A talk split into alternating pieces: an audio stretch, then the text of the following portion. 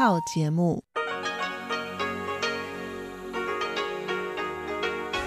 ที่นี่สถานีวิทยุเรดิโอไต้หวันอินเตอร์เนชันแนล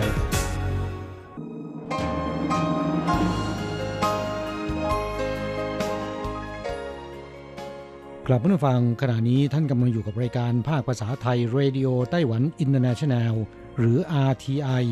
ออกกระจายเสียงจากกรุงไทเปไต้หวันสาธารณรัฐจีน เป็นประจำทุกวันนะครับ นอกจากรับฟังทางเครื่องรับวิทยุได้แล้ว ยังสามารถรับฟังรายการผ่านระบบออนไลน์ได้ที่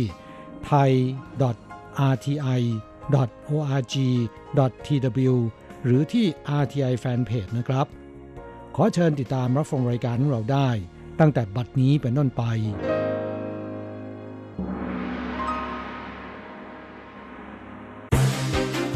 ลำดับแรก ขอเชิญติดตามรับฟัง ข่าวประจำวัน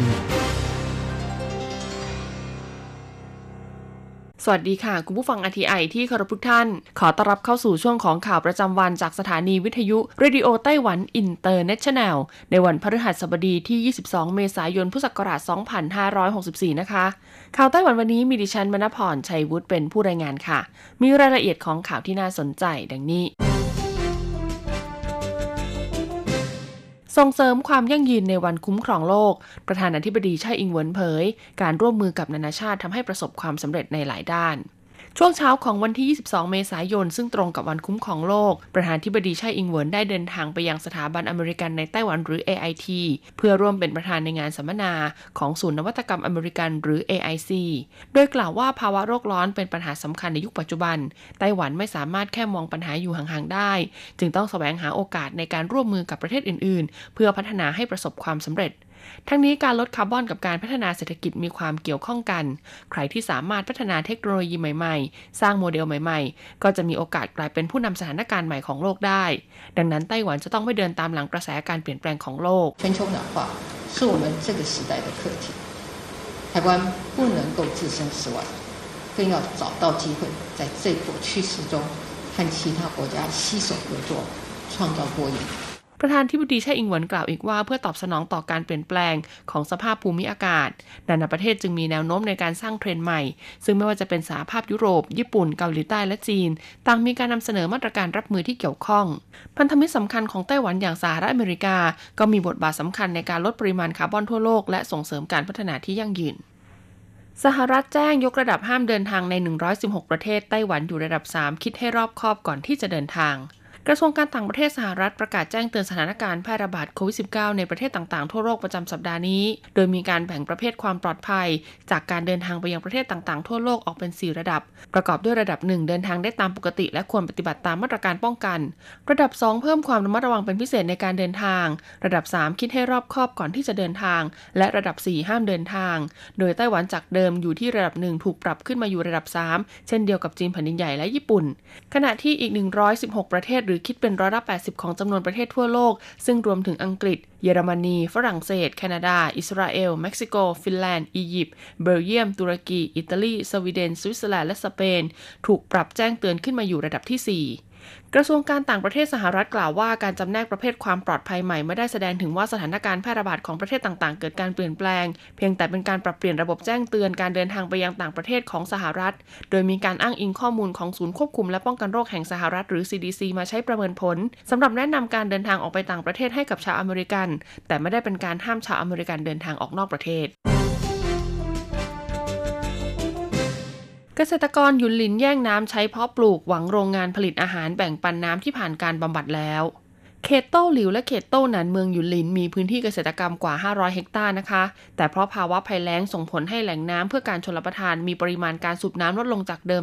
30%ประกอบกับช่วงนี้เป็นฤดูการเพาะปลูกข้าวที่จำเป็นต้องใช้น้ำมากที่สุด ส่งผลให้เกษตรกรในพื้นที่ดังกล่าว เกิดปัญหาการแย่งชิงน้ำสำหรับใช้ทำเกษตรกรรม เกษตรกรหลายสิบรายออกมาเรียกร้องให้โรงงานอุตสาหกรรมอาหารในพื้นที่ใกล้เคียง แบ่งปันน้ำที่ผ่านการบำบัดแล้วให้กับเกษตรกร เพื่อบรรเทาปัญหาการขาดแคลนน้ำก่อนเป็นการเร่งด่วนสถานการณ์ภัยแล้งภายในพื้นที่ภาคกลางยังคงวิกฤต หวังเหมยหัวรัฐมนตรีว่าการกระทรวงเศรษฐการไต้หวันเผยว่า ในช่วงสีวันที่ผ่านมาเราเดินทางไปนครไถจงสองครั้ง เพื่อทำความเข้าใจกับศูนย์ทรัพยากรน้ำกรมชลประทาน ในการดำเนินงานบำบัดน้ำเสียให้กลายเป็นน้ำสะอาดเพื่อนนำกลับมาใช้งาน และแสวงหาแหล่งน้ำเพิ่มเติม โดยตอนนี้มีแหล่งน้ำจากเดิม 338 จุด เพิ่มเป็น 352 จุดแล้ว ความต้องการใช้น้ำของประชาชนนอกจากในชีวิตประจำวัน ภาคเกษตรกรรมและอุตสาหกรรมก็จำเป็นต้องใช้น้ำเช่นกัน ดังนั้นรัฐบาลกลางและหน่วยงานระดับท้องถิ่นกำลังดำเนินการแสวงหาแหล่งน้ำเพิ่มอย่างเต็มที่ เพื่อช่วยให้ประชาชนผ่านพ้นวิกฤตภัยแล้งนี้ไปได้หนึ่งพฤษภาคมนี้เป็นต้นไประบบแจ้งเตือนแผ่นดินไหวระดับ 4 ขึ้นไป จึงจะได้รับสัญญาณ สัญญาณจากโทรศัพท์มือถือปรากฏข้อความเขียนว่าแจ้งเตือนภัยพิบัติ แต่อย่างไรก็ตามมาตรฐานการได้รับสัญญาณแจ้งเตือนแผ่นดินไหวแต่ละเมืองไม่เหมือนกัน ซึ่งที่ผ่านมากรุงไทเปเนื่องจากมีตึกสูงมาก ดังนั้นหากแผ่นดินไหวระดับ 3 ก็จะได้รับสัญญาณแจ้งเตือน แต่กรมอุตุนิยมวิทยาไต้หวันเผยว่าตั้งแต่วันที่ 1 พฤษภาคมเป็นต้นไป เพื่อให้เป็นมาตรฐานเดียวกันทั่วประเทศ แผ่นดินไหวระดับ 4 ขึ้นไป จึงจะทำการแจ้งเตือน อย่างไรก็ตามประชาชนบางส่วนก็ยังกังวลนะคะ ว่ากรุงไทเปนอกจากจะมีตึกสูงจำนวนมากแล้ว อีกสาเหตุหลักก็คือมีอาคารเก่าจำนวนมากด้วยสำหรับความรุนแรงของแผ่นดินไหวระดับ 4 จึงจะมีการแจ้งเตือนนั้นจะปลอดภัยหรือไม่ ผู้เชี่ยวชาญด้านโครงสร้างสถาปัตยกรรมวิเคราะห์ว่า ในความเป็นจริงระดับ 3 ก็สร้างความเสียหายแล้วแต่ไม่มาก จากประสบการณ์ที่ผ่านมาของกรุงไทเป ความรุนแรงของแผ่นดินไหวระดับ 4-5 เท่านั้น จึงจะสร้างความเสียหายให้กับอาคาร กรมอุตุนิยมวิทยาไต้หวันกล่าวว่าหากระดับ 3 ก็แจ้งเตือน เกรงว่าประชาชนจะชินชาและส่งผลในทางตรงกันข้ามมากกว่า ด้านผู้เชี่ยวชาญโครงสร้างสถาปัตยกรรมเตือนว่า อาคารเก่าแก่จะปลอดภัยหรือไม่ ยังต้องพิจารณาถึงการเสริมโครงสร้างความแข็งแรงให้กับอาคารด้วยตอบรับวันคุ้มครองโลก Facebook เชิญชวนประชาชนเข้าร่วมกิจกรรมเพื่อสิ่งแวดล้อม วันที่ 12 เมษายนของทุกปีเป็นวันคุ้มครองโลก เพจ Facebook Community ไต้หวันได้ถแถลงว่า ประชาชนควรเริ่มทำความเข้าใจกับปัญหาสิ่งแวดล้อม และการเปลี่ยนแปลงของสภาพภูมิอากาศที่เกิดขึ้นในปัจจุบัน และปลูกฝังพฤติกรรมความเคยชิน ในการลดปริมาณการใช้พลาสติก และการรีไซเคิลขยะในชีวิตประจำวัน เข้าร่วมกิจกรรมรณรงค์เกี่ยวกับสิ่งแวดล้อม หรือลดการรับหีบห่อบรรจุภัณฑ์เวลาจับจ่ายซื้อของเป็นต้น เพื่อรวมพลังเป็นหนึ่งเดียวกัน ในการเปลี่ยนแปลงสภาพแวดล้อมให้ดียิ่งขึ้น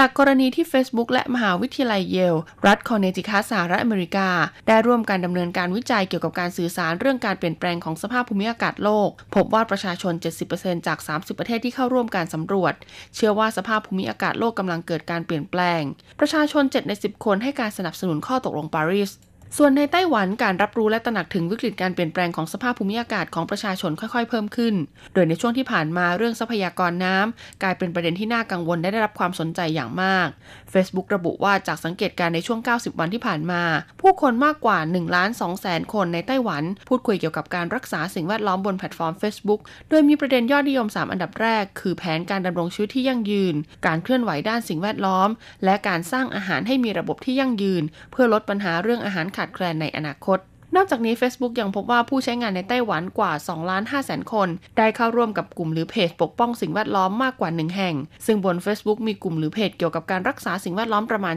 7,000 แห่ง สมาชิกที่เข้าร่วมให้ความสำคัญกับปัญหาสิ่งแวดล้อม มีการสำรวจความรู้ด้านการอนุรักษ์ระบบนิเวศ พูดคุยถึงวิธีการประหยัดน้ำการลดพลาสติก และการดำเนินงานต่างๆ ที่ช่วยปกป้องโลกกับสิ่งแวดล้อมทางธรรมชาติ ได้อย่างมีประสิทธิภาพมากขึ้น ขณะที่บนแพลตฟอร์ม Instagram ในปัจจุบัน ก็มีธุรกิจที่เป็นมิตรต่อสิ่งแวดล้อมมากกว่า 3,000 แห่งในไต้หวัน หมี OhBear มัสคอตการท่องเที่ยวไต้หวันมาแนะนำอาหารอร่อยประจำท้องถิ่น ฝ่ายบริหารจัดการพื้นที่ชมวิวแห่งชาติชันซัน ซึ่งมีอาณาเขตครอบคลุมพื้นที่เมืองไทจงนันโถและจังหว้า จับมือร่วมกับกรมการท่องเที่ยวกระทรวงคมนาคมไต้หวันนำหมีมัสคอต OhBear มาช่วยเป็นตัวแทนประชาสัมพันธ์การท่องเที่ยวในท้องถิ่น หวังกระตุ้นให้นักท่องเที่ยวที่เดินทางท่องเที่ยวในประเทศ มาริมรสชาติอาหารไต้หวันดั้งเดิม ทั้งเมนูข้าวหน้าหมูพะโล้และชานมไข่มุกสองสี จากร้านดังในเขตต้าตุนนครไทจง นอกจากนี้หมีมัสคอต OhBear ยังจับมือกับผู้ประกอบการผลิตภัณฑ์ของฝากและสินค้าขึ้นชื่ออื่นๆอีกมากมาย อาทิขนมเปี๊ยะพระอาทิตย์ ร่ม กาแฟ ชา ข้าวและรองเท้าแตะเป็นต้น เชาจงโยรักษาการผู้อำนวยการพื้นที่ชมวิวแห่งชาติชันซันกล่าวว่า เรายังคงแสวงหาผู้ประกอบการ ในอุตสาหกรรมท่องเที่ยวที่อยากทำงานร่วมกับมัสคอตมีโอแบร์เพื่อส่งเสริมเรื่องการตลาดในไต้หวัน ซึ่งมัสคอตมีโอแบร์ที่แสนน่ารัก จะช่วยกระตุ้นความรู้สึกว่าไต้หวันน่าท่องเที่ยว อาหารน่ารับประทาน และแนะนำสินค้าน่าซื้อให้กับนักท่องเที่ยว ทั้งชาวไต้หวันและชาวต่างชาติ ซึ่งผู้ประกอบการที่เข้าร่วมกับมีมัสคอตโอแบร์จะได้รับธงสัญลักษณ์เพื่อสื่อถึงการยินดีต้อนรับนักท่องเที่ยวจากทั่วโลก จบการรายงานข่าวไต้หวันต่อไปขอเชิญรับฟังข่าวต่างประเทศและข่าวประเทศไทย รวมถึงรายการอื่น ๆ ที่น่าสนใจจากทางสถานี สวัสดีค่ะ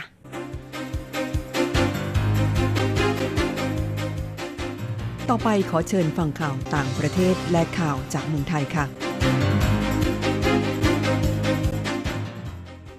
สวัสดีค่ะคุณผู้ฟังที่เคารพ ช่วงของข่าวต่างประเทศและข่าวในเมืองไทยรายงานโดยดิฉันการจยากริชยาคมค่ะ ข่าวต่างประเทศสำหรับวันนี้นั้นเริ่มจากข่าว นาซาสกัดคาร์บอนไดออกไซด์จากอากาศบนดาวอังคารเป็นออกซิเจนได้แล้ว องค์การบริหารการบินและอวกาศแห่งชาติของสหรัฐหรือนาซาเปิดเผยว่ายานตระเวนสำรวจ 6 ล้อ Perseverance ประสบความสำเร็จจากการเปลี่ยนคาร์บอนไดออกไซด์ในอากาศที่เบาบางบนดาวอังคาร ให้เป็นออกซิเจนบริสุทธิ์ เพื่อใช้หายใจได้เป็นครั้งแรก จากภารกิจสำรวจดาวอังคาร หลังลงจอดบนดาวอังคารเมื่อวันที่ 18 กุมภาพันธ์ ใช้เวลาเดินทางจากโลกไปยังดาวอังคาร 7 เดือน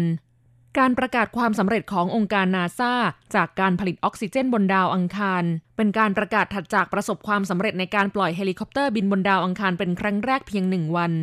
สำหรับความสำเร็จในครั้งนี้ นาซาได้เปิดใช้งาน MOXIE ซึ่งเป็นอุปกรณ์ทดสอบผลิตออกซิเจนบนดาวอังคารเป็นครั้งแรก และสามารถผลิตออกซิเจนได้ 5 กรัม ซึ่งช่วยให้มนุษย์อวกาศหายใจได้ประมาณ 10 นาที ถึงแม้ออกซิเจนที่ได้ในเบื้องต้นจะมีปริมาณค่อนข้างน้อย แต่ถือเป็นความสำเร็จในการทดลองสกัดทรัพยากรธรรมชาติบนดาวเคราะห์ดวงอื่น เพื่อให้มนุษย์ใช้ประโยชน์โดยตรง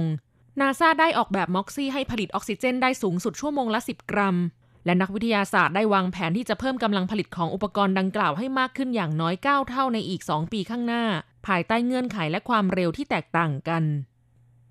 ข่าวต่อไป อินเดียพบผู้ป่วยโควิด -19 รายวันสูงที่สุดในโลก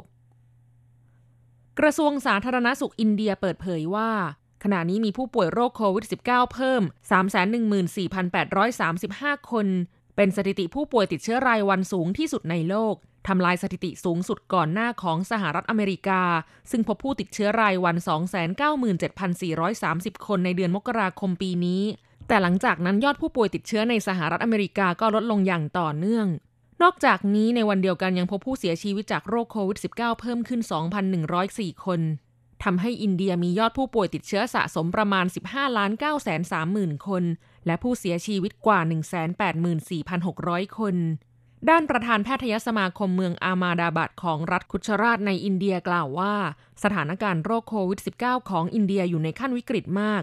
ผู้ป่วยติดเชื้อโควิด -19 ต่างดิ้นรนหาเตียงในโรงพยาบาล และโรงพยาบาลหลายแห่งประสบปัญหาขาดแคลนออกซิเจนสำหรับผู้ป่วยอย่างฉับพลัน ต่อไปขอเชิญคุณผู้ฟังรับฟังข่าวในเมืองไทยค่ะ กรมสวัสดิการและคุ้มครองแรงงานชี้ ลาป่วยไม่ถึง 3 วัน ไม่ต้องแสดงใบรับรองแพทย์ได้ กรณีมีการให้ข้อมูลในสื่อสังคมออนไลน์ว่า หากลาป่วยไม่ถึง 3 วัน นายจ้างห้ามเรียกใบรับรองแพทย์ แต่มีบริษัทที่กำหนดให้ลูกจ้างที่ลาป่วย 1-2 วัน ต้องนำใบรับรองแพทย์มาแสดงต่อนายจ้างนั้น ด้านนายอภิญญาสุจริตตานันอธิบดีกรมสวัสดิการและคุ้มครองแรงงานชี้แจงว่า ข้อมูลดังกล่าวบิดเบือนจากความเป็นจริง อาจทำให้เกิดความเข้าใจที่ไม่ถูกต้องได้ เพราะพระราชบัญญัติคุ้มครองแรงงาน พุทธศักราช 2541 มาตรา 32 กำหนดให้ลูกจ้างมีสิทธิ์ลาป่วยได้เท่าที่ป่วยจริง ซึ่งการลาป่วยตั้งแต่ 3 วันทำงานขึ้นไป กฎหมายกำหนดให้นายจ้าง อาจให้ลูกจ้างแสดงใบรับรองแพทย์แผนปัจจุบันชั้นหนึ่งหรือของสถานพยาบาลในสังกัดราชการ ซึ่งกฎหมายไม่ได้มีบทบังคับว่า ลูกจ้างต้องแสดงใบรับรองแพทย์ทุกครั้งที่ลาป่วยเสมอไป เนื่องจากลูกจ้างบางรายอาจไม่ได้รักษาที่โรงพยาบาล แต่อาจรักษาที่สถานีอนามัย หรือซื้อยามารับประทานเองก็ได้ จึงไม่มีใบรับรองแพทย์มาแสดงต่อนายจ้าง ซึ่งลูกจ้างสามารถชี้แจงให้นายจ้างทราบถึงการลาป่วยดังกล่าวได้ส่วนกรณีที่บางบริษัทกำหนดเงื่อนไขในการใช้สิทธิลาป่วยต่างกัน เช่นลาป่วย 1 หรือ 2 วัน ต้องใช้ใบรับรองแพทย์มาประกอบการลานั้น ประเด็นนี้ไม่สอดคล้องกับกฎหมายคุ้มครองแรงงาน ลูกจ้างมีสิทธิปฏิเสธไม่ต้องแสดงใบรับรองแพทย์ได้ ส่วนสิทธิการรับค่าจ้างขณะลาป่วยนั้น มาตรา 57 วรรคแรกกำหนดให้นายจ้างจ่ายค่าจ้างให้แก่ลูกจ้าง ในวันลาป่วยเท่ากับค่าจ้างในวันทำงาน ตลอดระยะเวลาที่ลา แต่ปีหนึ่งต้องไม่เกิน 30 วัน ซึ่งเจตนารมณ์ของกฎหมาย ต้องการคุ้มครองสิทธิของลูกจ้าง ให้ได้รับค่าจ้างในระหว่างวันลาป่วย 30 วันทำงานในรอบหนึ่งปี ต่อไปเป็นอัตราแลกเปลี่ยนประจำวันพฤหัสบดีที่ 22 เมษายน พุทธศักราช 2564 อ้างอิงจากธนาคารกรุงเทพสาขาไทเป โอนเงิน 10,000 บาทใช้เงินเหรียญไต้หวัน 9,200 เหรียญ แลกซื้อเงินสด 10,000 บาทใช้เงินเหรียญไต้หวัน 9,550 เหรียญ 1 ดอลลาร์สหรัฐใช้เงินเหรียญไต้หวัน 28.36 เหรียญแลกซื้อค่ะ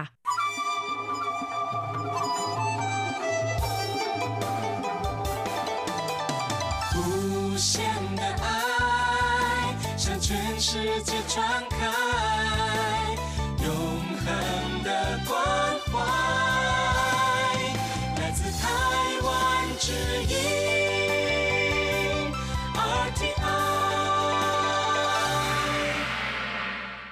รับคุณครับขณะนี้คุณกำลังติดตามรับฟังรายการภาคภาษาไทยจากสถานีวิทยุ RTI ซึ่งส่งกระจายเสียงจากกรุงไทเป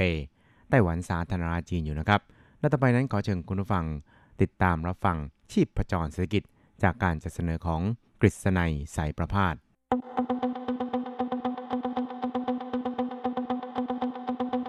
ิจก้าวไกลประชาสุขสันต์จับชีพประจรเศรษฐกิจสู่บันไดแห่งความผาสุก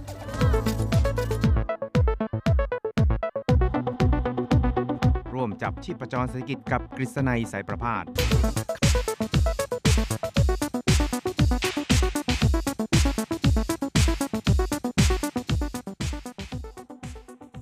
สวัสดีครับคุณผู้ฟังที่รักและเคารพทุกท่านครับ ผมกฤษณัยสารพาดก็กลับมาพบกับคุณผู้ฟังอีกครั้งหนึ่งครับ ในช่วงเวลาของ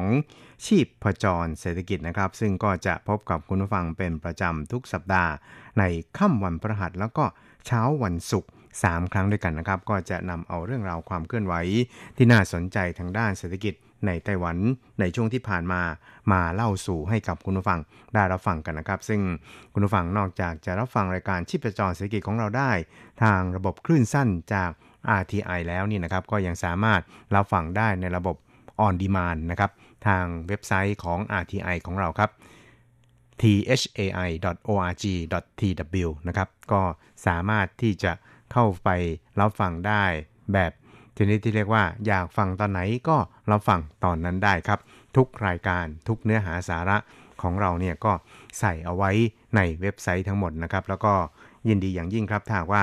รายการของเราจะร่วมกันแสดงความคิดเห็นต่อรายการของเรานะครับ เพื่อที่เราจะได้นำมาปรับปรุงคุณภาพรายการของเราเนี่ยให้ดียิ่งยิ่งขึ้นต่อไปเลยทีเดียวครับ ครับเรื่องแรกที่เราจะมาคุยกันในช่วงของชีพจรเศรษฐกิจในวันนี้นั้น ก็เป็นเรื่องราวเกี่ยวกับ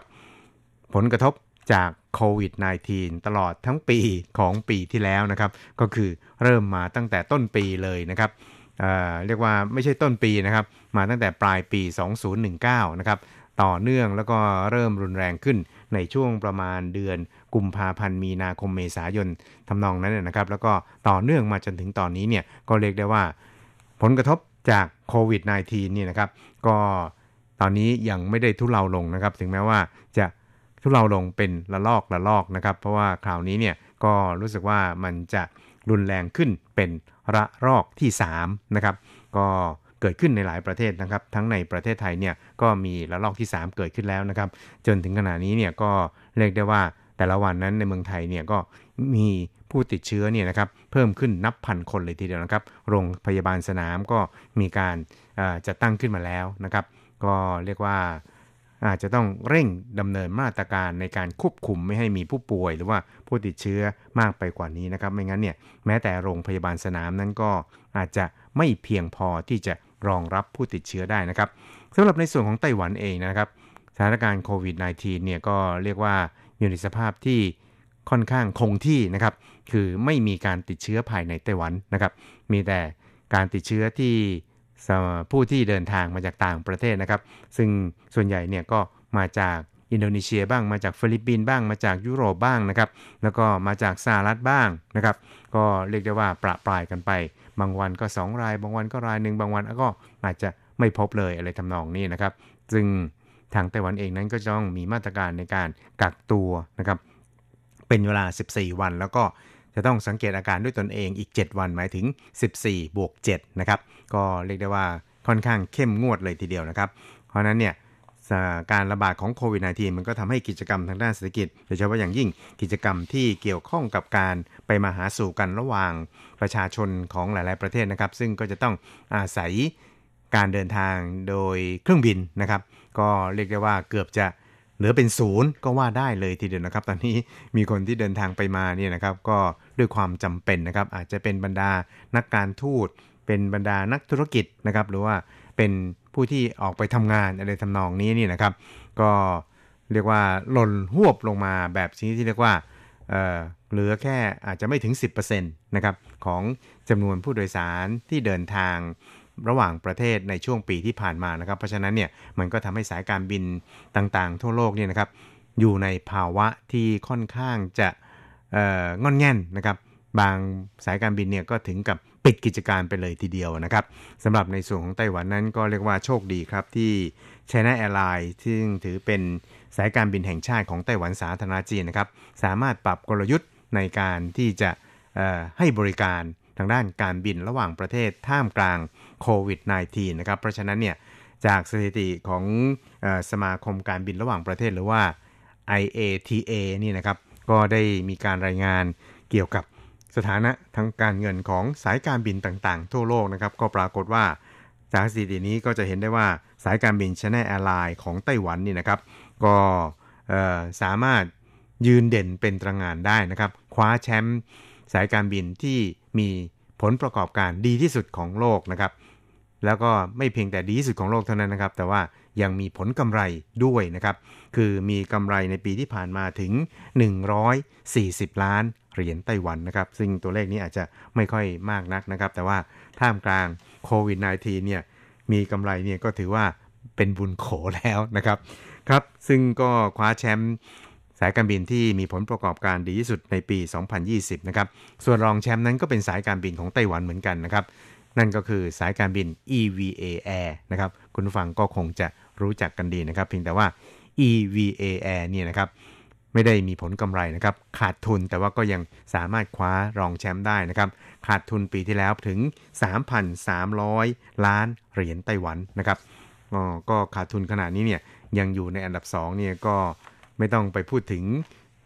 สายการบินที่อยู่อันดับ 3 อันดับ 4 หรือว่าสายการบินอื่นๆนะครับว่าจะอยู่ในสภาพยังไงนะครับ ก็แน่นอนครับว่าจะต้องขาดทุนแน่นอนเลยทีเดียวนะครับครับและสำหรับในส่วนของ China Airline นั้นผู้เชี่ยวชาญต่างๆนี่ต่างก็คาดกันว่าในไตรมาสแรกของปีนี้นี่นะครับ China Airline นั้นจะสามารถมีผลกำไรสุทธิเนี่ยนะครับเป็นอันดับหนึ่งของโลกครองแชมป์ได้ต่อไปในไตรมาสแรกนี้นะครับ และ สำหรับในส่วนของสายการบินอื่นๆนี่นะครับอย่างเช่น การบินไทยเนี่ยของประเทศไทยนะครับปีที่แล้วเนี่ยก็ประสบกับการขาดทุนถึง 139,200 ล้านเหรียญไต้หวันนะครับคาเทแปซิฟิกขาดทุนสุทธิ 82,600 ล้านเหรียญไต้หวัน เป็นอันดับ 2 แล้วก็อันดับ 3 ของสายการบินที่ขาดทุนสูงสุดของโลกนะครับคุณฟังทราบไหมครับว่า สายการบินที่ขาดทุนมากที่สุดของโลกนั้นคือสายการบินใครก็เป็นของ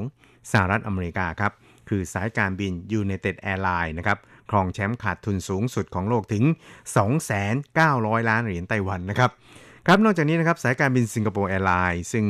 ก็เดิมทีนั้นถือว่าเป็นสายการบินระดับโลกที่มีคุณภาพ การให้บริการเนี่ยยอดเยี่ยมที่สุดของโลกเนี่ยนะครับ ก็มีการขาดทุนสุทธิถึง 76,900 ล้านเหรียญไต้หวันนะครับสายการบิน Japan Airlines ของญี่ปุ่นนะครับก็ขาดทุนถึง 59,100 ล้านเหรียญไต้หวัน แล้วก็กิจการสายการบินทั่วโลกนั้น หากว่านำมารวมกันแล้วนี่นะครับประสบกับการขาดทุนรวมทั้งสิ้นถึง 3.3 ล้านล้านเหรียญไต้หวันนะครับแหมตัวเลขนี้รู้สึกว่าเป็นตัวเลขที่ทำให้ผู้คนเนี่ยสะอึกเหมือนกันนะครับ ก็หวังเป็นอย่างยิ่งว่าหลังจากโควิด -19 แล้วนี่นะครับ หรือว่ามีวัคซีนแล้วเนี่ยนะครับอะไรอะไรหลายอย่างเนี่ยจะฟื้นตัวขึ้นนะครับ แต่ว่าก็คาดคิดไม่ถึงว่าเมื่อมีการฉีดวัคซีนไปได้ในระดับหนึ่งแล้วนี่นะครับ ก็ปรากฏว่า มีอาการข้างเคียง มีอาการที่ไม่พึงประสงค์เนี่ยค่อนข้างเยอะเลยนะครับ โดยเฉพาะอย่างยิ่งที่จะทำให้เกิดอันตรายต่อชีวิตนะครับ มีหลายประเทศนั้นก็ได้สั่งระงับการฉีดวัคซีน บางยี่ห้อนะครับ หรือว่าเเป็นการระงับชั่วคราวบางแห่งนะครับ มีประเทศหนึ่งเนี่ยก็ได้ประกาศระงับการฉีดวัคซีนยี่ห้อนั้นเนี่ยแบบไม่ให้เกิดแล้วนะครับ หมายความว่า เป็นการระงับแบบถาวรไปเลยนะครับเพื่อความปลอดภัย แล้วก็สุขภาพของประชาชนนะนะครับ ก็จากสภาพการดังกล่าวนี่นะครับก็เลยทำให้สภาพของการระบาดของโควิด -19 ในช่วงนี้นี่นะครับขึ้นสู่กระแสสูงอีกครั้งหนึ่งกลายเป็นระลอกที่3นะครับเราก็คงจะต้องจับตามองกันต่อไปครับว่าโควิด -19 นั้นจะหายจากโลกนี้ไปเมื่อใดนะครับ ก็คิดว่ามันเป็น เเรื่องราวที่เราคาดเดายากเหมือนกันนะครับ ก็เรียกว่าช่วยกันสวดมนต์ภาวนาก็แล้วกันครับ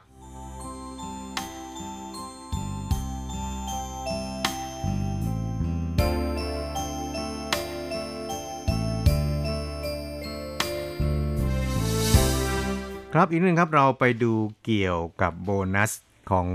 พนักงานในไต้หวันกันบ้างนะครับ ซึ่งถึงแม้ว่าตอนนี้เนี่ยจะล่วงเลยมาจนถึงเดือนเมษายนแล้วนะครับ แต่ว่าสถิติของการแจกโบนัสในไต้หวันเนี่ยนะครับ ซึ่งปกติแล้วในไต้หวันเนี่ยก็อาจจะแจกโบนัสไม่เหมือนกับชาวบ้านเขาอะนะครับ ซึ่งชาวบ้านเนี่ยนะครับคือประเทศต่างๆเนี่ยก็จะมีการแจกโบนัสกันในช่วงปลายปีก็คือประมาณสิ้นธันวานะครับ นะครับบางที่เนี่ยก็อาจจะแจกปีละ 2 ครั้งก็คือช่วงสิ้นปีกับช่วงกลางปีนะครับแต่ว่าของไต้หวันนี่นะครับก็จะแจกเป็นแตะเอียในช่วงตรุษจีนนะครับ เพราะนั้นเนี่ยก็อาจจะต่างกันนิดนึงเพราะนั้นเนี่ยสถิติต่างๆนี่นะครับก็อาจจะออกมาช้าไปหน่อยเพราะนั้นเนี่ยก็มีการสำรวจกันนะครับ โดยสำนักบัญชีกลาง สภาบริหารของไต้หวันสาธารณจีนนั้น ก็ได้รายงานสถิติเกี่ยวกับเงินเดือนประจำเดือนกุมภาพันธ์ที่ผ่านมาของไต้หวันนะครับ ดยในส่วนของเงินโบนัสประจำปีนะครับที่จ่ายกันในช่วงตุจีนเนี่ยเฉลี่ยแล้วได้โบนัสกันคนละ 7513 เหรียญไต้หวันนะครับทุบสถิติที่เคยมีมาครับแล้วก็แต่ว่าเมื่อคำนวณเป็นสัดส่วนต่อเดือนแล้วเนี่ยก็จะอยู่ที่ 1.64 เดือนนะครับต่ำที่สุดในรอบ 4 ปีนะครับซึ่งเมื่อเทียบกับปีที่แล้วเพิ่มขึ้นเล็กน้อยเพียง 936 เหรียญไต้หวันเท่านั้นเองนะครับแต่ว่าลดลง 0.01 เดือนนะครับสำนักบัญชีกลางของไต้หวันนั้นวิเคราะห์ครับว่าการเพิ่มขึ้นของโบนัสเกี่ยวข้องโดยตรงกับผลกำไรของบริษัทนะครับ แล้วก็แต่ที่ทำให้จำนวนเฉลี่ยต่อเดือนลดลงเนื่องจากการระบาดของโควิด -19 ในปีที่แล้วนั่นเองครับครับสถิตินั้นบอกว่าในช่วงเดือนมกราคมถึงกุมภาพันธ์นี่นะครับมีพนักงานที่ถูกว่าจ้างรวม8ล้าน1 5 9 0 0 0 คนนะครับ เพิ่มขึ้น 18,000 คนนะครับ หรือประมาณร้อยละ 0.23 ครับ ซึ่งเป็นการเปรียบเทียบกับปีก่อนหน้านี้ครับ มีอัตราการเพิ่มขึ้นที่ต่ำที่สุดในช่วงเดียวกันในรอบ 13 ปีทีเดียวครับ แล้วก็เงินเดือนเฉลี่ยนั้นอยู่ที่ 42,976 เหรียญไต้หวัน เพิ่มขึ้นร้อยละ 1.77 โดยเพิ่มขึ้นในสัดส่วนที่ต่ำที่สุดในรอบ 4 ปีครับทางด้านเงินโบนัสนะครับเฉลี่ยอยู่ที่ 70,000 กับ 153 เหรียญไต้หวันนะครับ ประมาณ 1.64 เดือน เมื่อเปรียบเทียบกับปีที่แล้ว ที่มีโบนัสเฉลี่ย 69,577เหรียญไต้หวัน 1.65 เดือนนะครับเพิ่มขึ้นเล็กน้อย 936 เหรียญไต้หวัน แต่ว่าลดลง 0.01 เดือนครับ ทั้งนี้นะครับคุณเฉินหุยซินนะครับรองอธิบดีกรมสำรวจสถานการณ์แห่งชาติ สำนักบัญชีกลาง สภาบริหารของไต้หวันสาธารณจีนนั้นก็ได้วิเคราะห์ครับว่า ความจริงแล้วนี่นะครับมันเกี่ยวข้องกับผลกำไรของผู้ประกอบการที่ได้รับเมื่อปีที่แล้วนะครับเฉลี่ยเป็นเดือนลดลง แต่ว่าจำนวนเงินมากขึ้น เมื่อพิจารณาจากสภาพอาชีพ สาขาอาชีพต่างๆ แล้วเนี่ยครับก็จะพบว่าสาขาการเงินการธนาคารและการประกันภัยนั้นได้รับเงินโบนัสจำนวนเดือนมากที่สุดครับถึง 3.92 เดือน ดีกว่าปีที่แล้วที่ได้เพียง 3.52 เดือนนะครับ ภาคบริการอสังหาริมทรัพย์ 2.39 เดือนเป็นอันดับ 2 ซึ่งทั้ง 2 สาขาอาชีพดังกล่าวนะครับมีการจ่ายโบนัสมากที่สุดในรอบ 13 ปีครับ ส่วนภาคบริการด้านศิลปะบันเทิงแล้วก็สันทนาการ ที่พักโรงแรม ร้านอาหารพัตคารเครื่องดื่ม บริษัทนำเที่ยวนะครับก็ได้รับเงินโบนัสไม่ถึง 0.5 เดือนเท่านั้นนะครับ เพราะฉะนั้นเนี่ยถึงแม้ว่าจะอยู่ในสถานการณ์โควิดนะครับแต่ก็จะสังเกตได้ว่าเมื่อมีโบนัสเนี่ยก็ถือว่าเป็นเรื่องดีนะครับ เพราะว่า บางที่เนี่ยก็อาจจะถูกปลดออกจากงานหรือว่าถูกเลิกจ้าง เพราะสถานการณ์ทางด้านเศรษฐกิจเนี่ยมันไม่สู้ดีนักนะครับ แต่ว่าในไต้หวันนั้นก็เรียกได้ว่าสามารถฝ่าฟันวิกฤตโควิดมาได้เนี่ยนะครับ อย่างชนิดที่เรียกว่าไม่สะบักสะบอมสักเท่าไหร่นะครับ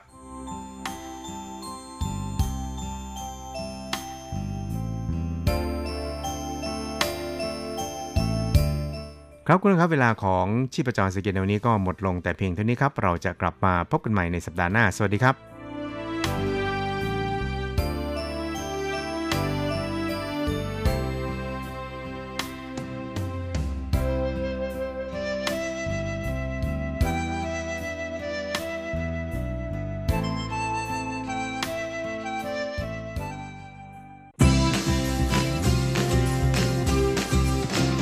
ข่าวเด็ดกีฬามัน รู้ลึกฉับไว ไม่ว่าที่ไหนในโลกกว้างกับทีระยางและเจาะลึกกีฬาโลก สวัสดีครับคุณฟังทุกท่านผมทีระยางพร้อมด้วยเจาะลึกกีฬาโลกประจำสัปดาห์นี้ก็กลับมาพบกับคุณฟังอีกแล้ว เช่นเคยเป็นประจำพร้อมข่าวกีฬาเด็ด ๆ มันๆ จากทั่วโลกนะสำหรับข่าวแรกของรายการวันนี้เราก็มากันที่ข่าวดีของทัพนักกีฬาไต้หวันในการแข่งขันกีฬายกน้ำหนักหญิงนะเพราะว่าล่าสุดนั้นกัวซิงฉุนนะความหวังเหรียญทองโอลิมปิกของชาวไต้หวันนะก็สามารถ คว้า 3 เหรียญทองนะจากการลงแข่งยกน้ำหนักเอเชียแชมเปี้ยนชิพที่จัดขึ้นที่อุซเบกิสถาน พร้อมกับคว้าตั๋วไปร่วมลงแข่งโตเกียวโอลิมปิก 2020นะที่จะจัดขึ้นกลางปีนี้เรียบร้อยแล้ว และที่น่ายินดี ไปกว่านั้นนะก็คือใน 3 ประเภท ก็คือท่า snatch ท่า clean and jerk แล้วก็น้ำหนักรวมนะที่กัวซิงฉุน เธอคว้าเหรียญทองมาได้ในประเภทน้ำหนัก 59 กิโลกรัมสถิติของ 2 ใน 3 ประเภทนี้เนี่ยแหมกัวซิงฉุนสามารถทำลายสถิติโลกได้สำเร็จด้วยแทบจะเรียกได้ว่าโอกาสที่เธอจะคว้าเหรียญทองโอลิมปิกให้กับไต้หวันใน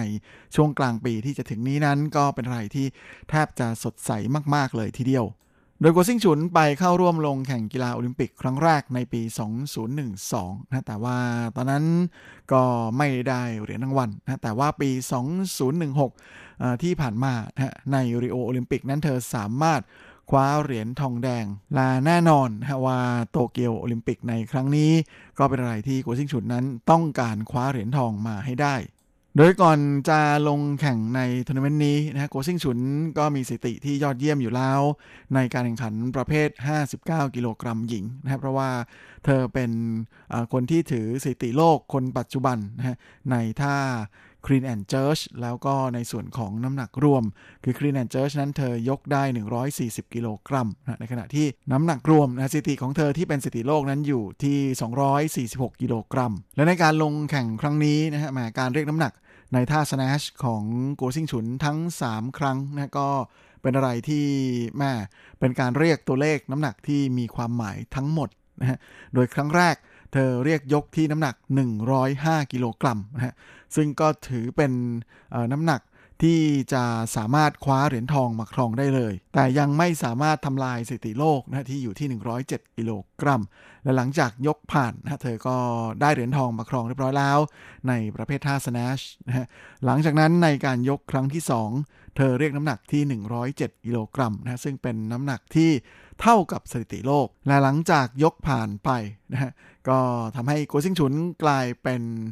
ผู้ถือสถิติโลกคนปัจจุบันไปเรียบร้อยนะฮะ โดยทำได้เท่าสถิติเดิม ดังนั้นในการเรียกน้ำหนักครั้งที่ 3 เธอก็เลย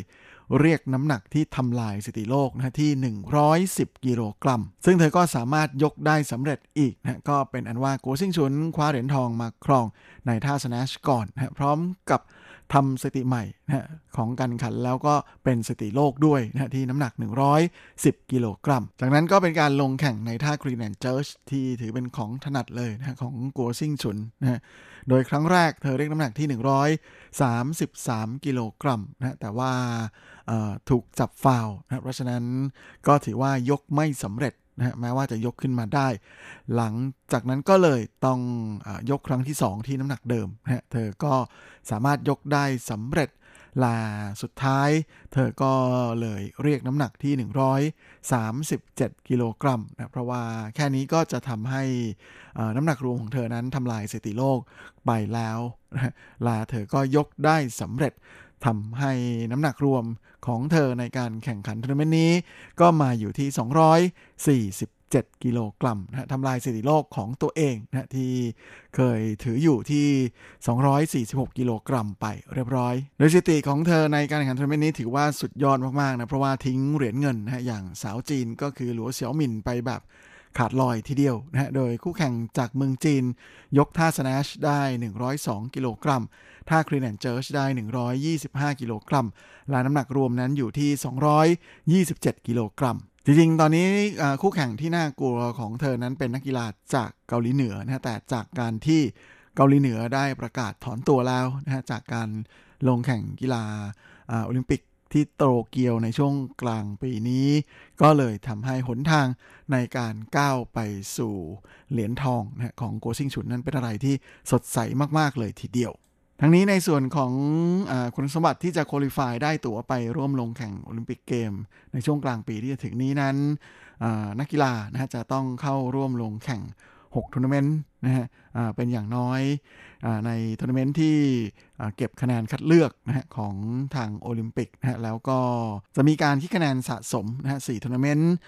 ที่ดีที่สุดใน 6ทัวร์นาเมนต์ที่ร่วมลงแข่งภายในช่วงเวลา 3 ช่วง ที่ทางโอลิมปิกได้กำหนดขึ้นนะฮะและในแต่ละช่วงก็จะต้องจะต้องร่วมลงแข่งอย่างน้อย1ทัวร์นาเมนต์ด้วย ซึ่งทางโอลิมปิกนั้นก็จะให้โอกาสนักกีฬาที่ทำคะแนนสะสมได้ดีที่สุด 8 อันดับแรกนะฮะมาลงแข่งชิงเหรียญทองโอลิมปิกกันและทัวร์นาเมนต์ที่อุซเบกิสถานในครั้งนี้นะก็เป็นทัวร์นาเมนต์ที่6นะของกัวซิงฉุนนะฮะซึ่งปัจจุบันคะแนนสะสมของเธอนั้น ก็อยู่ในอันดับหนึ่งนะของประเภทในรุ่น 59 กิโลกรัมหญิงนะฮะก็เป็นอันว่า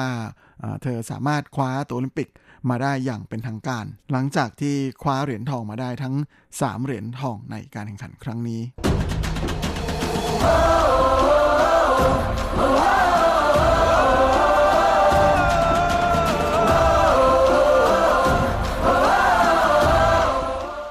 และข่าวดีของกีฬายกน้ำหนักหญิงไต้หวันก็ยังไม่ได้มีหมดเพียงแค่นี้นะครับเพราะหลังจากที่กัวซิงฉุน คว้าเหรียญทอง 3 เหรียญมาได้ จากการลงแข่งในรุ่น 59 กิโลกรัมหญิงนะของทัวร์นาเมนต์เอเชียแชมเปี้ยนชิพได้แล้วเนี่ยก็ปรากฏว่า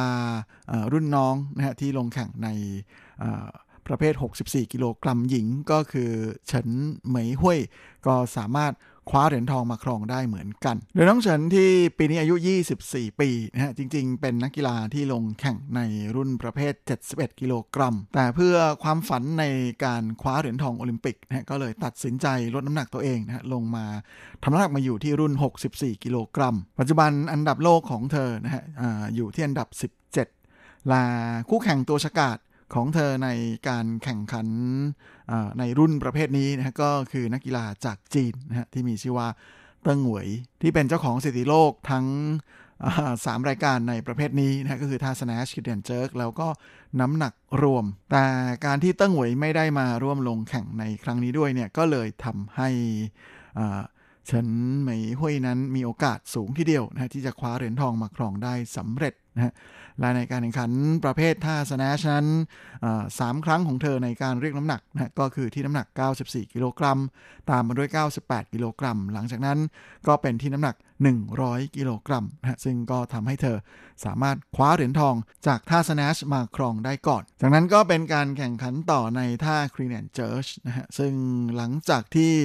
คว้าเหรียญทองและทำสถิติได้ดีกว่าคนอื่นแล้วในท่าสแนชเฉินเหมยหุยก็เลยเริ่มทำน้ำหนักนะเพื่อที่จะทิ้งห่างคู่แข่ง โดยการยกในท่า clean and jerk ครั้งแรกนั้นเธอก็เรียกน้ำหนักที่ 119 กิโลกรัมนะฮะซึ่งก็ทำได้สำเร็จ จากนั้นเธอก็เรียกน้ำหนักต่อที่ 125 กิโลกรัมซึ่งเธอก็ยกได้สำเร็จอีกเช่นกันนะฮะ มาถึงครั้งสุดท้าย เธอก็เรียกน้ำหนักที่ 28 กิโลกรัม ก็ยังคงสามารถยกผ่านฉลุยนะทำให้น้ำหนักรวมของอติ้งเหมยห้วยนั้นก็มาอยู่ที่ 228 กิโลกรัมนะฮะเป็นน้ำหนักรวมที่มากที่สุด ก็เลยทำให้เธอคว้าเหรียญทองมาได้อีก 2 เหรียญจากทั้งท่าครีนแอนเจิร์ชแล้วก็ที่น้ำหนักรวมด้วย แถมในส่วนของน้ำหนักรวมนะฮะเธอยังทำสถิติที่สูงกว่า คู่แข่งที่ได้เหรียญเงินนะก็คือนักกีฬาจากฟิลิปปินส์นะมากถึง 15 กิโลกรัมเลยทีเดียวนะฮะและแน่นอนว่าผลงานสุดยอดของอน้องเฉินในครั้งนี้เนี่ยก็เลยทำให้เธอนั้นสามารถทำผลงานได้ดีที่สุดนะในการลงแข่งระดับนานาชาติของเธอเลยทีเดียวอย่างไรก็ดีแม้ว่าจะคว้ามาได้ 3 เหรียญทองในทัวร์นาเมนต์นี้นะแต่ว่าเนื่องจากว่าแหมอันดับโลกของอเฉินเหมยหุยนั้น ค่อนข้างจะต่ำทีเดียวนะฮะอยู่อันดับที่ 17 การจะคว้าตั๋วโอลิมปิกมาครองได้หรือเปล่านั้น อาจจะต้องรอการคิดคะแนนนะของสหพันธ์ยกน้ำหนักโลก ที่จะมีการประกาศอย่างเป็นทางการอีกครั้งหนึ่ง โดยในทัวร์นาเมนต์นี้ก็มีนักกีฬาไต้หวันมาร่วมลงแข่งด้วย 5 คนกัวซิงฉุนถือเป็นคนแรกที่ได้มีโอกาสขึ้นไปรับเหรียญทองนะฮะตามมาด้วยเฉินเหมยหุยนะฮะ ตอนนี้ก็ยังเหลืออีกคนหนึ่งนะที่จะลงแข่งในรุ่น 96 กิโลกรัมชาย คือเฉินปัวเรินนะที่จะลงแข่งในวันศุกร์นี้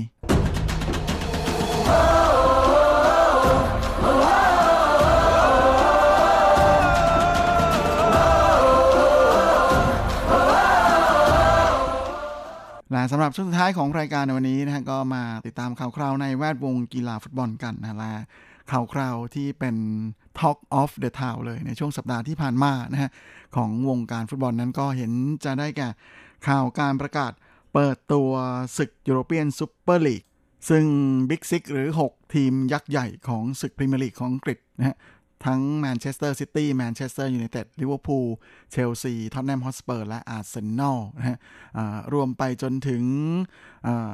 อีก 6 ยักษ์นะฮะจากสเปนและอิตาลีก็คือ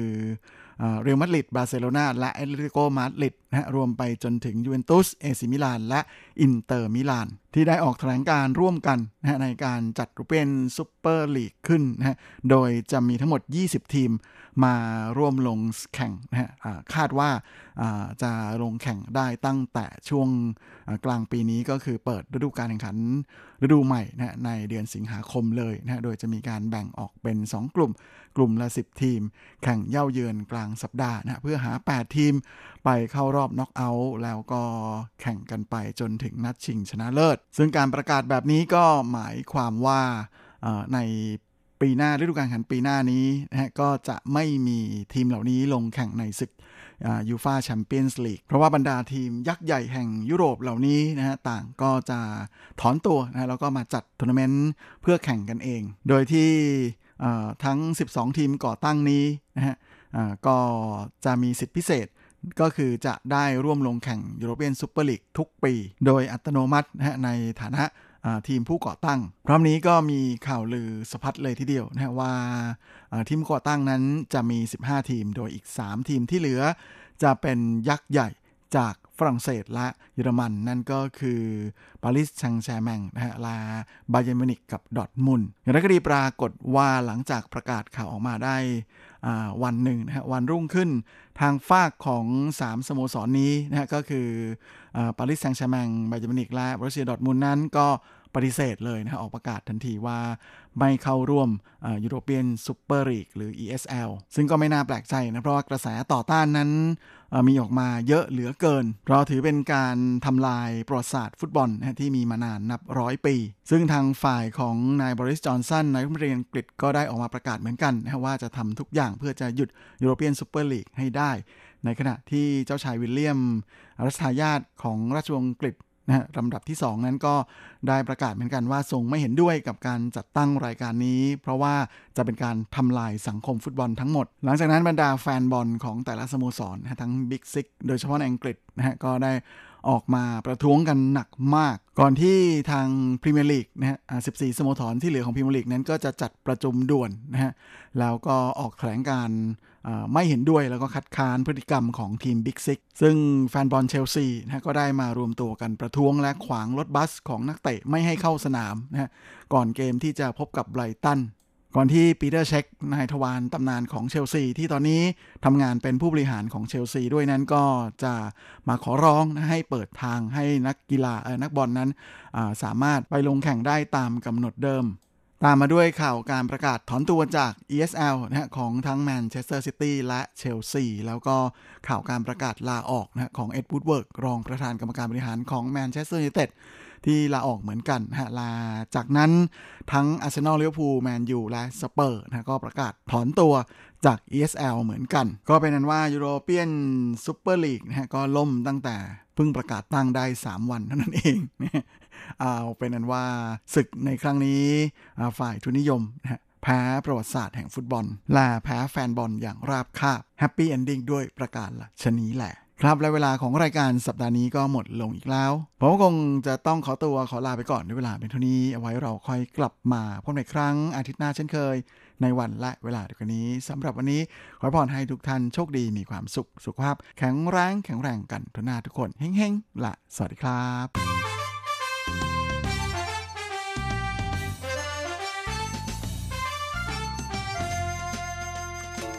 ไม่ว่าคุณจะชอบทาน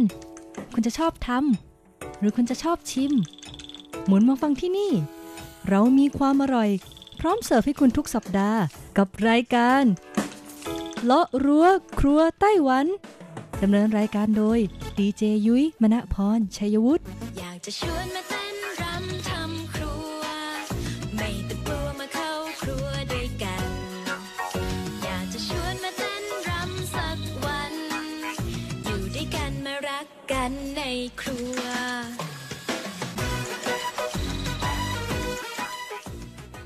สวัสดีค่ะ คุณผู้ฟัง RTI ที่เคารพทุกท่านขอต้อนรับเข้าสู่รายการเลาะรั้วครัวไต้หวันค่ะ รายการที่จะนำเสนอเรื่องราวของความอร่อยที่เกิดขึ้นในไต้หวันนะคะดำเนินรายการโดยดิฉันดีเจยุ้ยมณพรชัยวุฒิค่ะ สำหรับเรื่องราวของเราในสัปดาห์นี้ค่ะ คุณผู้ฟังบอกเลยว่าเป็นเรื่องราวที่น่าสนใจมากๆค่ะ เพราะเป็นความอร่อยที่เกี่ยวข้องกับเครื่องดื่มในไต้หวันค่ะ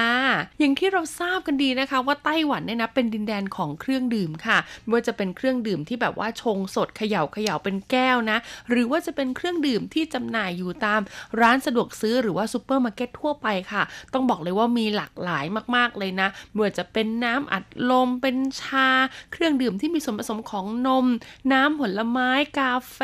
เบียร์นะคะมีแอลกอฮอล์รูปแบบต่างๆนะคุณผู้ฟัง แล้วก็เป็นเครื่องดื่มที่ต้องบอกเลยว่ามีทั้งผลิตในไต้หวัน แล้วก็นำเข้ามาจากต่างประเทศมากมายเลยทีเดียวละค่ะ แต่พอการเวลาเปลี่ยนไปค่ะ ความนิยมชมชอบนะคะ ในการรับประทานเครื่องดื่ม บางชนิดเนี่ยก็ค่อยๆ หายไปด้วยนะคุณผู้ฟังส่งผลทำให้ค่ะ เกิดผลสำรวจนะคะ เกี่ยวข้องกับเครื่องดื่มออกมาคุณผู้ฟังว่าเครื่องดื่มชนิดใดนะคะ ในไต้หวันที่ผู้บริโภคเนี่ยคิดถึงมากที่สุดอ่าซึ่งการหายไปของเครื่องดื่มเหล่านี้ก็มีหลากหลายสาเหตุนะคุณผู้ฟังอาจจะเป็นในเรื่องราวของการเปลี่ยนแพ็กเกจนะคะ หรือว่าการที่มียอดขายน้อยลงได้รับความบริโภคน้อยลง หรือว่าจะเป็นในส่วนของกระแสนะคะ กระแสที่ทำให้แบบว่าเกิดเครื่องดื่มใหม่ ๆ ขึ้นมาทดแทน หรือว่าผู้ประกอบการเองเนี่ยมีการเปลี่ยนแปลงปรับสูตรปรับรสชาติอะไรเหล่านี้นะคะ ก็เลยทำให้ความนิยมในเครื่องดื่มที่ปกติเนี่ยเคยดังมากๆ ค่อยๆ หายไปหายไปนะคะ และสุดท้ายก็คือหายไปจากท้องตลาดเลยอ่าซึ่งต้องบอกเลยว่าเครื่องดื่มนะคะ หลายชนิดในผลสำรวจนี้ค่ะ ต้องบอกเลยว่ายุ้ยเองนะมาอยู่ไต้หวันเป็น 10 ปีคุณผู้ฟังยังไม่เคยเห็นเลยเรียกได้ว่าต้องถามคุณอโศกอัญชันแล้วล่ะค่ะงานนี้ว่าเคยเห็นเจ้าเครื่องดื่มเหล่านี้กันบ้างหรือเปล่านะคะ หากอยากรู้แล้วว่ามีเครื่องดื่มอะไรบ้าง ไปรับฟังกันเลยค่ะ ช่วง เปิดตำรา ความอร่อยมาเริ่มกันที่อันดับ 10 เลยดีกว่าค่ะ กับเครื่องดื่มที่มีชื่อภาษาจีนว่า ใต้จวงตงกวาฉาค่ะ ต้องบอกเลยว่าเครื่องดื่มนี้นะคะ เป็นของแบรนด์ที่มีชื่อว่าตงฟังค่ะคุณผู้ฟัง ตงกวาฉาก็คืออะไร ตงกวาฉาก็คือชาฟักนั่นเองนะคุณผู้ฟังนะ ชาที่เป็นแบบทำมาจากฟักเขียวๆลูกใหญ่ ๆ ที่มีรสชาติหวานๆนะคะ ซึ่งต้องบอกเลยว่าเครื่องดื่มชนิดนี้เนี่ยในปัจจุบันนะยังมีวางจำหน่ายอยู่นะคะ ตามร้านสะดวกซื้อทั่วไป หรือว่าตู้กดเครื่องดื่มอ่านะคะ สามารถหาซื้อได้ง่าย ๆเลยนะ หรือว่าตามตลาดนัดกลางคืนก็ยังมีขายอยู่ แต่ในในแพ็กเกจที่เป็นแบบถุงอะคุณผู้ฟังถุงฟลอยเงินเงินๆนะคะ แล้วก็มีรูปของแบบฟักอยู่ข้างหน้านะคะ ฟักเขียวอยู่ข้างหน้า แล้วก็เขียนว่าตรงกวาฉาเนี่ยคือมันหายไปแล้ว คือมันเป็นถุงเล็กมากๆคุณผู้ฟังก็คือแบบเหมือนสมัยก่อนเนี่ยจะขายที่ถุงละประมาณ 5 เหรียญไต้หวันเท่านั้น คือสามารถเอาหลอดเนี่ยนะคะ หลอดเหมือนหลอดยาคูเล็กๆอะจิ้มเข้าไปแล้วก็ดูดดื่มได้เพื่อความชื่นใจ ยุ้ยเคยเห็นอยู่นะชาตัวนี้นะคะ เมื่อตอนที่มาไต้หวันแรก ๆ เลยเขาบอกว่าชาตัวนี้เนี่ยหายไปได้ประมาณ 6-7 ปีแล้วนะคะ ซึ่งตอนนั้นที่ยุ้ยเคยเห็นชาชิ้นเนี้ยก็แบบเห็นแบบร้านค้าแบบไกลๆแบบนอกเมืองเลยนะ แต่คือในเมืองเนี่ยไม่เห็นแล้วนะคะ ซึ่งการหายไปของชาชนิดนี้ค่ะ เพราะว่ามีข่าวลือนะคะออกมาว่าเป็นแบบเฮยซิน คุณผู้ฟังก็คือเหมือนกับเป็นผู้ประกอบการที่ไม่ดี ใช้น้ำที่ไม่สะอาดในการทำและที่สำคัญค่ะ มีการเติมในส่วนของน้ำตาลนะคะ หรือว่าสารให้ความหวานเนี่ยที่มากเกินไปนั่นเอง ต่อมาอันดับที่ 9 ค่ะ ก็คือเครื่องดื่มที่มีชื่อว่าจีลี่กัวชี่สุยค่ะคุณผู้ฟัง ต้องบอกเลยว่าเครื่องดื่มชนิดนี้นะคะ เป็นของแบรนด์เฮยซงค่ะ จริง ๆ แบรนด์นี้เนี่ยยังคงจำหน่ายเครื่องดื่มอยู่ในไต้หวันนะคะ แล้วก็ทำเครื่องดื่มที่มีส่วนผสมของโซดา อย่างเช่นซาสีอะไรอย่างเงี้ยที่ดังมาก ๆ เลยออกมาอย่างมากมายเลยค่ะ ซึ่งในสมัยก่อนค่ะเขามีแพ็กเกจที่เป็นขวดแก้วคุณผู้ฟังเป็นน้ำอัดลมนะคะ ใส่ขวดแก้วผลไม้รสชาติต่างๆไม่ว่าจะเป็นรสส้มรสแอปเปิลนะคะ แล้วก็รสองุ่นค่ะ แต่ตอนนี้ต้องบอกเลยว่าหายไปแล้วนะคุณผู้ฟังนะเขาบอกว่าสาเหตุที่หายไปนะคะ เพราะว่ามีเรื่องราวของการตรวจพบสารพิษที่ตกค้างอยู่ในเครื่องดื่มค่ะเขาบอกว่าหายไปตั้งแต่ปี 1981 แล้ว ต่อมาอันดับที่ 8 ค่ะ ยังคงเป็นเครื่องดื่มจากยี่ห้อเฮยซงนะคะ แต่เป็นเครื่องดื่มชนิดที่มีน้ำอัดลม ผสมกับในส่วนของเยลลี่รสผลไม้ค่ะ ชื่อภาษาจีนก็คือเฮยซงชี่สุยเหยากัวต้งนั่นเอง วิธีการดื่มนะคะผู้ฟังก็คือจะต้องทำการเขย่าค่ะ ขึ้นลงขึ้นลงทั้งหมด 12 ครั้งด้วยกันนะคุณผู้ฟังนะ แล้วก็เปิดกระป๋องออกค่ะ เป็นรูปแบบของกระป๋องนะคะ พอเปิดกระป๋องออกปุ๊บเนี่ยก็จะได้รสชาติของเครื่องดื่ม น้ำอัดลมผสมผลไม้ที่มีลักษณะของเหมือนือนแบบ texture เยลลี่หรือว่าวุ้นผลไม้อยู่ด้วยนะคะ มีรสชาติที่ได้รับความนิยมมากๆ 4 รสด้วยกันก็คือองุ่น ส้มมะนาวแล้วก็แอปเปิลค่ะ เขาบอกว่านะคะหากดื่มในช่วงหน้าร้อนเนี่ยโอ้โห เป็นอะไรที่ฟินมากๆเลยนะ แต่ก็ไม่รู้เหมือนกันนะคะว่าเพราะเหตุใดเครื่องดื่มชนิดนี้เลยหายไปนะคะ แล้วก็กลายเป็นเครื่องดื่มรสผลไม้อื่น ๆ ที่มีส่วนผสมของโซดามาแทน แต่ชาวเน็ตค่ะบอกว่าอะไรก็ตามนะ ไม่สามารถแทนที่เครื่องดื่มเยลลี่น้ำอัดลมได้จริง ๆ ต่อมาอันดับที่ 7 ค่ะ คุณผู้ฟังก็คือโค้กค่ะ หรือว่า可樂 นั่นเองนะคะ แต่ไม่ใช่ 可樂 ธรรมดาค่ะ แต่เป็น 可樂 รสวานิลา ภาษาจีนก็คือ香草可樂 ค่ะ เขาบอกว่าโค้กรสวานิลานี้นะคะ หยุดจำหน่ายไปเมื่อปี 2005 ค่ะ คุณผู้ฟังสาเหตุของการหยุดจำหน่ายนะคะ ก็อาจเป็นเพราะว่าไม่ได้รับความนิยมมากเท่าไหร่นะเพราะว่ากลิ่นของวานิลาเนี่ยค่อนข้างแรงแล้วก็เข้มข้นมากเลยทีเดียวนะ หลายคนบอกว่ารับประทานแล้วเหมือนกินยาแก้ไอเด็กคุณผู้ฟังเออนะดิวนึกภาพออกเลยนะคะ ว่ายาแก้ไอเด็กเนี่ยรสชาติเป็นยังไงเนาะดังนั้นค่ะผลิตออกมาจำหน่ายได้เพียงแค่ 3 ปีเท่านั้นนะคะ ก็ถูกนำลงจากชั้นแล้วก็ไม่ได้มีการนำมาจำหน่ายอีกเลยนะ ซึ่งก็มีชาวเน็ตอีกหลาย ๆ คนนะคะ บอกว่าหากคิดถึงรสชาติของโคกรสวานิลาจริง ๆ เนี่ยก็ให้ซื้อกาแฟค่ะ แล้วก็เอามาใส่ในส่วนของน้ำตาลนะคะ แล้วก็เติมเหมยเฟินค่ะ ก็คือผงบวยในไต้หวันลงไปเขย่าเขย่าเข้าด้วยกันนะเขาบอกว่ารสชาติเนี่ยเหมือนโคกวานิลาเป๊ะเลยทีเดียว ต่อมาอันดับที่ 6 ค่ะ คือเครื่องดื่มที่มีชื่อว่า ฟู่เคอร์เหลียงผินนะคะคุณผู้ฟัง ต้องบอกเลยว่าเครื่องดื่มชนิดนี้ค่ะอยู่ในเครือของบริษัทเฮยซงอีกแล้วนะคะ สมแล้วนะคะที่เขาเป็นเจ้าของเครื่องดื่มในไต้หวันจริงๆนะคุณผู้ฟังเขาบอกว่าเครื่องดื่มชนิดนี้ค่ะทำออกมามี 3 รสชาติด้วยกันนะคะ ก็คือรสอาชามะนาวนะคะ แล้วก็มีรสในส่วนของชาพีชนะคะ แล้วก็มีในส่วนของชาฟักมะนาวนั่นเองนะสามรสชาติด้วยกันค่ะเขาบอกว่ารสชาติของชาเนี่ยไม่ค่อยเข้มข้นเท่าไหร่ถ้าในส่วนของชามะนาวนะคะ แต่ถ้าเป็นในส่วนของชาฟักมะนาวเนี่ยเขาบอกว่าอร่อยมากๆเลยทีเดียวนะ ซึ่งจริง ๆ แล้วเครื่องดื่มชนิดนี้เนี่ยยังไม่ได้เลิกผลิตนะคุณผู้ฟัง แต่ว่าเราจะไม่พบเห็นวางจำหน่ายในร้านสะดวกซื้อทั่วไปแล้วนะคะ ส่วนใหญ่ก็จะอยู่ตามร้านค้าส่งขนาดใหญ่หรือว่าไฮเปอร์มาร์เก็ตนั่นเอง ต่อมาอันดับที่ 5 ค่ะ เป็นเครื่องดื่มที่มีชื่อภาษาจีนว่าเป่าเจี้ยนค่ะ ซึ่งเป็นเครื่องดื่มที่เรียกว่าเป็นวินต้งอิงเลี้ยวนะคะ หรือว่าเครื่องดื่มสำหรับคนที่ออกกำลังกาย หรือถ้าไปเป็นภาษาไทยก็คือเครื่องดื่มผสมเกลือแร่นั่นเองค่ะ ต้องบอกเลยว่าเป็นเครื่องดื่มที่ได้รับความนิยมมาก ๆเลยนะคะ เพราะว่ารสชาติเนี่ยไม่หวานจนเกินไปแล้วก็ราคาถูกด้วยอร่อยด้วยนะคะ แต่ค่ะเกิดเหตุการณ์ที่เรียกได้ว่ามีข่าวลือออกมานะคะ ว่าเครื่องดื่มของเขาเนี่ยมีสารตกค้าง ซึ่งหากรับประทานไปนนานๆเนี่ยก็จะก่อให้เกิดการสะสมในร่างกายค่ะ ในปี 2011 นะคะ ก็เลยทำให้เครื่องดื่มชนิดนี้ค่ะ ต้องถูกนำลงจากชั้นวางจำหน่าย แล้วก็ไม่กลับมาผลิตอีกเลยนะคุณผู้ฟังนะ ก็เลยทำให้นะคะหลายๆ คนนะที่เคยแบบว่าออกกำลังกายในยุคนั้น แล้วก็จะต้องไปซื้อเครื่องดื่มอันเนี้ยดื่ม หลังจากการออกกำลังกายเสร็จแล้วเนี่ยก็ค่อนข้างคิดถึงอยู่เหมือนกันแหละค่ะ มาต่อกันที่อันดับ 4 เลยดีกว่าค่ะ กับเครื่องดื่มที่มีชื่อภาษาจีนว่า啤兒綠茶 ค่ะ คนไต้หวันตั้งคำถามเลยนะคะ ตอนที่เห็นเครื่องดื่มชนิดออกมาว่า คุณคือชาเขียวหรือคุณคือเบียร์กันแน่นะคุณผู้ฟัง เพราะว่าลักษณะหน้าตาคือเป็นเหมือนกระป๋องเบียร์เลย และที่สำคัญนะคะ บนอาหน้ากระป๋องเนี่ยก็เขียนว่าเป็นเบียร์ green tea ด้วยเขาบอกว่าเป็นเบียร์รสชาเขียว แต่พอไปดูสัดส่วนของแอลกอฮอล์แล้วค่ะ มีเพียงแค่ 0.5%เท่านั้น ก็เลยไม่จัดอยู่ในหมวดหมู่ของเครื่องดื่มแอลกอฮอล์นะคะ ซึ่งโฆษณาของเขานะ คุณผู้ฟังก็บอกเลยว่าสร้างกระแสได้ดีมากๆ เพราะว่ามีกิมมิคมีคำจำนะคะ keyword ก็คือ 好喝好喝好喝 ก็คือดื่มได้ดื่มดี ดื่มได้ดื่มดีอะไรประมาณนี้นะคุณผู้ฟังนะ แต่ชาวเน็ตค่ะลงความเห็นแล้วว่า不好喝 ก็คือดื่มแล้วไม่อร่อยนั่นเองนะคุณผู้ฟังนะ ก็เลยส่งผลให้ยอดขายไม่ดีค่ะ พอยอดขายไม่ดีปุ๊บแน่นอนแล้วค่ะ ว่าผลิตต่อไปก็ขาดทุนเนาะสุดท้ายผู้ประกอบการก็เลิกผลิตไปนะคะ แล้วเราก็ไม่เคยเห็นเบียร์ในไต้หวันชนิดไหนนะคุณผู้ฟังที่ผสมกับชาอีกเลย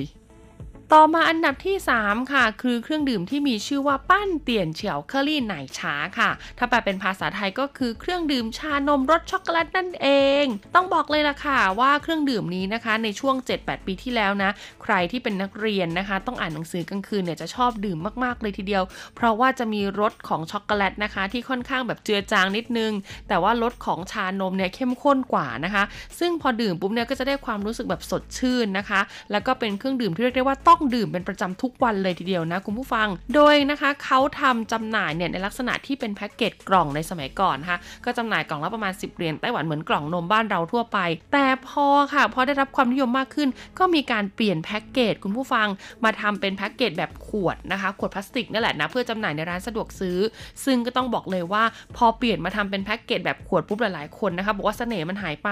รสชาติของมันเนี่ยก็มีความเปลี่ยนแปลงไปด้วยค่ะ ก็เลยทำให้ยอดขายเนี่ยค่อย ๆ ตกลงตกลงตกลงไปเรื่อยๆนะจนสุดท้ายผู้ประกอบการก็เลิกผลิตไปแล้วล่ะค่ะ มาต่อกันที่อันดับ 2 เลยดีกว่าค่ะ กับเครื่องดื่มที่มีชื่อภาษาจีนว่า雪克三三 นะคุณผู้ฟังเขามี keyword นะคะ มากมายเลยนะในการทำโฆษณาของเครื่องดื่มชนิดนี้เมื่อหลาย 10 ปีมาแล้วนะ ซึ่งชาวเน็ตบอกเลยนะคะว่าใครที่มีโอกาสได้ดื่มเครื่องดื่มชนิดนี้เนี่ยต้องอายุเกินกว่า 40 ปีอย่างแน่นอนนะเขาบอกว่า雪克三三 เนี่ยค่ะ เป็นหนึ่งในเครื่องดื่มจากแบรนด์ถงอีของไต้หวันนะคะ ออกมาเมื่อปี 1984 นะคุณผู้ฟังนะแล้วก็มีรสชาติสตรอเบอรี่นะคะ มีรสชาติไอศครีมนะ แล้วก็มีรสชาติชานะคะ ซึ่งต้องบอกเลยว่ารสชาติเหล่านี้ค่ะ มีนมเนี่ยเป็นส่วนประกอบหลักด้วยนะคะ พอดื่มไปแล้วเนี่ยก็จะเหมือนเป็นนมที่แบบ คือมีรสชาติอะไม่ใช่นมจืดทั่วไปว่าอย่างนั้นเถอะนะคะ ก็เลยได้รับความนิยมมากๆในไต้หวันค่ะ แต่ก็ไม่รู้ว่าเป็นเพราะเหตุอะไรเหมือนกันนะคุณผู้ฟัง ก็เลยทำให้ความนิยมเนี่ยค่อย ๆ ลดลงไปเรื่อยๆค่ะ จนสุดท้ายเนี่ยก็คือเลิกผลิตไปเลยนั่นเอง และสุดท้ายอันดับที่ 1 ค่ะ ก็คือเครื่องดื่มที่มีชื่อว่าคิวนะคะ ชื่อของเขาเป็นภาษาจีนเนี่ย ก็อ่านว่าคิวเหมือนกันคุณผู้ฟัง ภาษาอังกฤษก็คือ Q O O นั่นเองนะ เป็นเครื่องดื่มที่ได้แนวไอเดียนะคะมาจากญี่ปุ่นค่ะ ซึ่งก็ต้องบอกเลยนะว่าเป็นน้ำผลไม้นะคะ คุณผู้ฟังที่มีความเป็นน้ำตาลมากกว่าผลไม้นิดนึงนะคะ มีรสองุ่นนะคะรสส้มแล้วก็มีรสพีชด้วยกันนะ โฆษณาของเขาเนี่ยโอ้โหโด่งดังมากๆนะคะ แล้วก็ทำให้เจ้าตัวมาสคอตที่อยู่บนหน้าขวดน้ำเนี่ยนะโด่งดังไปด้วยค่ะ ลักษณะตัวมาสคอตนี่เหมือนจะเป็นแมวน้ำนะคุณฟังที่ชื่อว่าคิวนะคะ หลายๆ คนเนี่ยอาจจะเคยเห็นตามร้านสะดวกซื้อเนี่ยอาจจะยังมีอยู่ คือเขาบอกว่าในสมัยก่อนเนี่ยมันจะมีแพ็กเกจที่เป็นเหมือนกล่องเล็ก ๆ แล้วก็ขวดเล็ก ๆ ที่แบบราคาแบบ 10 เหรียญไต้หวันอย่างเงี้ยคือซื้อมาดื่มเล็ก ๆ น้อย ๆ เพื่อให้สดชื่นแก้กระหายเนี่ยโอเค แต่พอได้รับความนิยมมากขึ้นเขาก็เปลี่ยนแพ็กเกจให้มันมีขนาดใหญ่ขึ้นค่ะ แล้วก็ทำไอ้แพ็กเกจขนาดเล็กเนี่ยลดลงนะคะ ก็เลยทำให้แบบหลาย ๆ คนรู้สึกว่าเอ้ย ถ้าเราจะดื่มเครื่องดื่มน้ำผลไม้ที่ขวดใหญ่ขนาดนี้ แล้วก็น้ำตาลเยอะกว่าน้ำผลไม้เนี่ยก็ดูถ้าจะไม่ดีต่อสุขภาพเท่าไหร่นะคะก็เลยทำให้ความนิยมเนี่ยค่อนข้างลดลงไปเรื่อยๆนะคะผู้ฟัง แต่ปัจจุบันนี้ก็ยังพบเห็นอยู่บ้างนะ ยังพบเห็นอยู่บ้างตามร้านสะดวกซื้อหรือว่าไฮเปอร์มาร์เก็ตขนาดใหญ่ทั่วไปนะคะ แต่อาจจะไม่ได้เป็นที่แพร่หลายเหมือนในสมัยก่อนนั่นเอง แล้วก็ที่สำคัญตอนนี้ค่ะ ผู้ประกอบการที่ผลิตเครื่องดื่ม Qoo เนี่ยก็ควบรวมกับบริษัทโค้กไปเรียบร้อยแล้วด้วย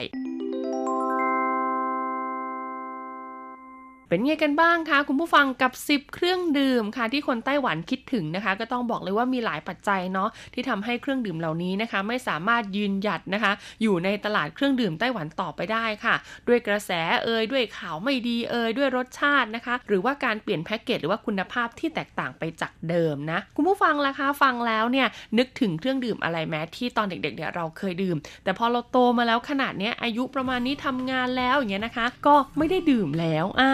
แล้วก็รู้สึกคิดถึงแล้วก็ถ้ามีโอกาสเนี่ยก็อยากจะกลับไปดื่มอีกครั้งหนึ่งก็สามารถแชร์เรื่องราวประสบการณ์ของคุณเข้ามาได้เลยนะคะ ทาง inbox ก็ได้นะที่ RTI Fanpage หรือจะเป็นทางอีเมลก็ได้ที่ thai at rti.org.tw อย่าลืมนะคะ วงเล็บด้วยว่าถึงรายการเลาะรั้วครัวไต้หวันค่ะสำหรับวันนี้หมดเวลาแล้วคุณผู้ฟังพบกันใหม่สัปดาห์หน้ากับเรื่องราวของความอร่อยที่นี่ ลาไปก่อน สวัสดีค่ะ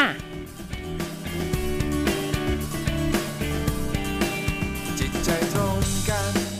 ผูกพันรักใหม่ สุขใจเหลือเกินรักเพลินสดใส มอบรักให้เธอ ใจฉันเมื่อลอย หากเธอยังคอย ฉันพลอยอิ่มใจหกนาฬิกา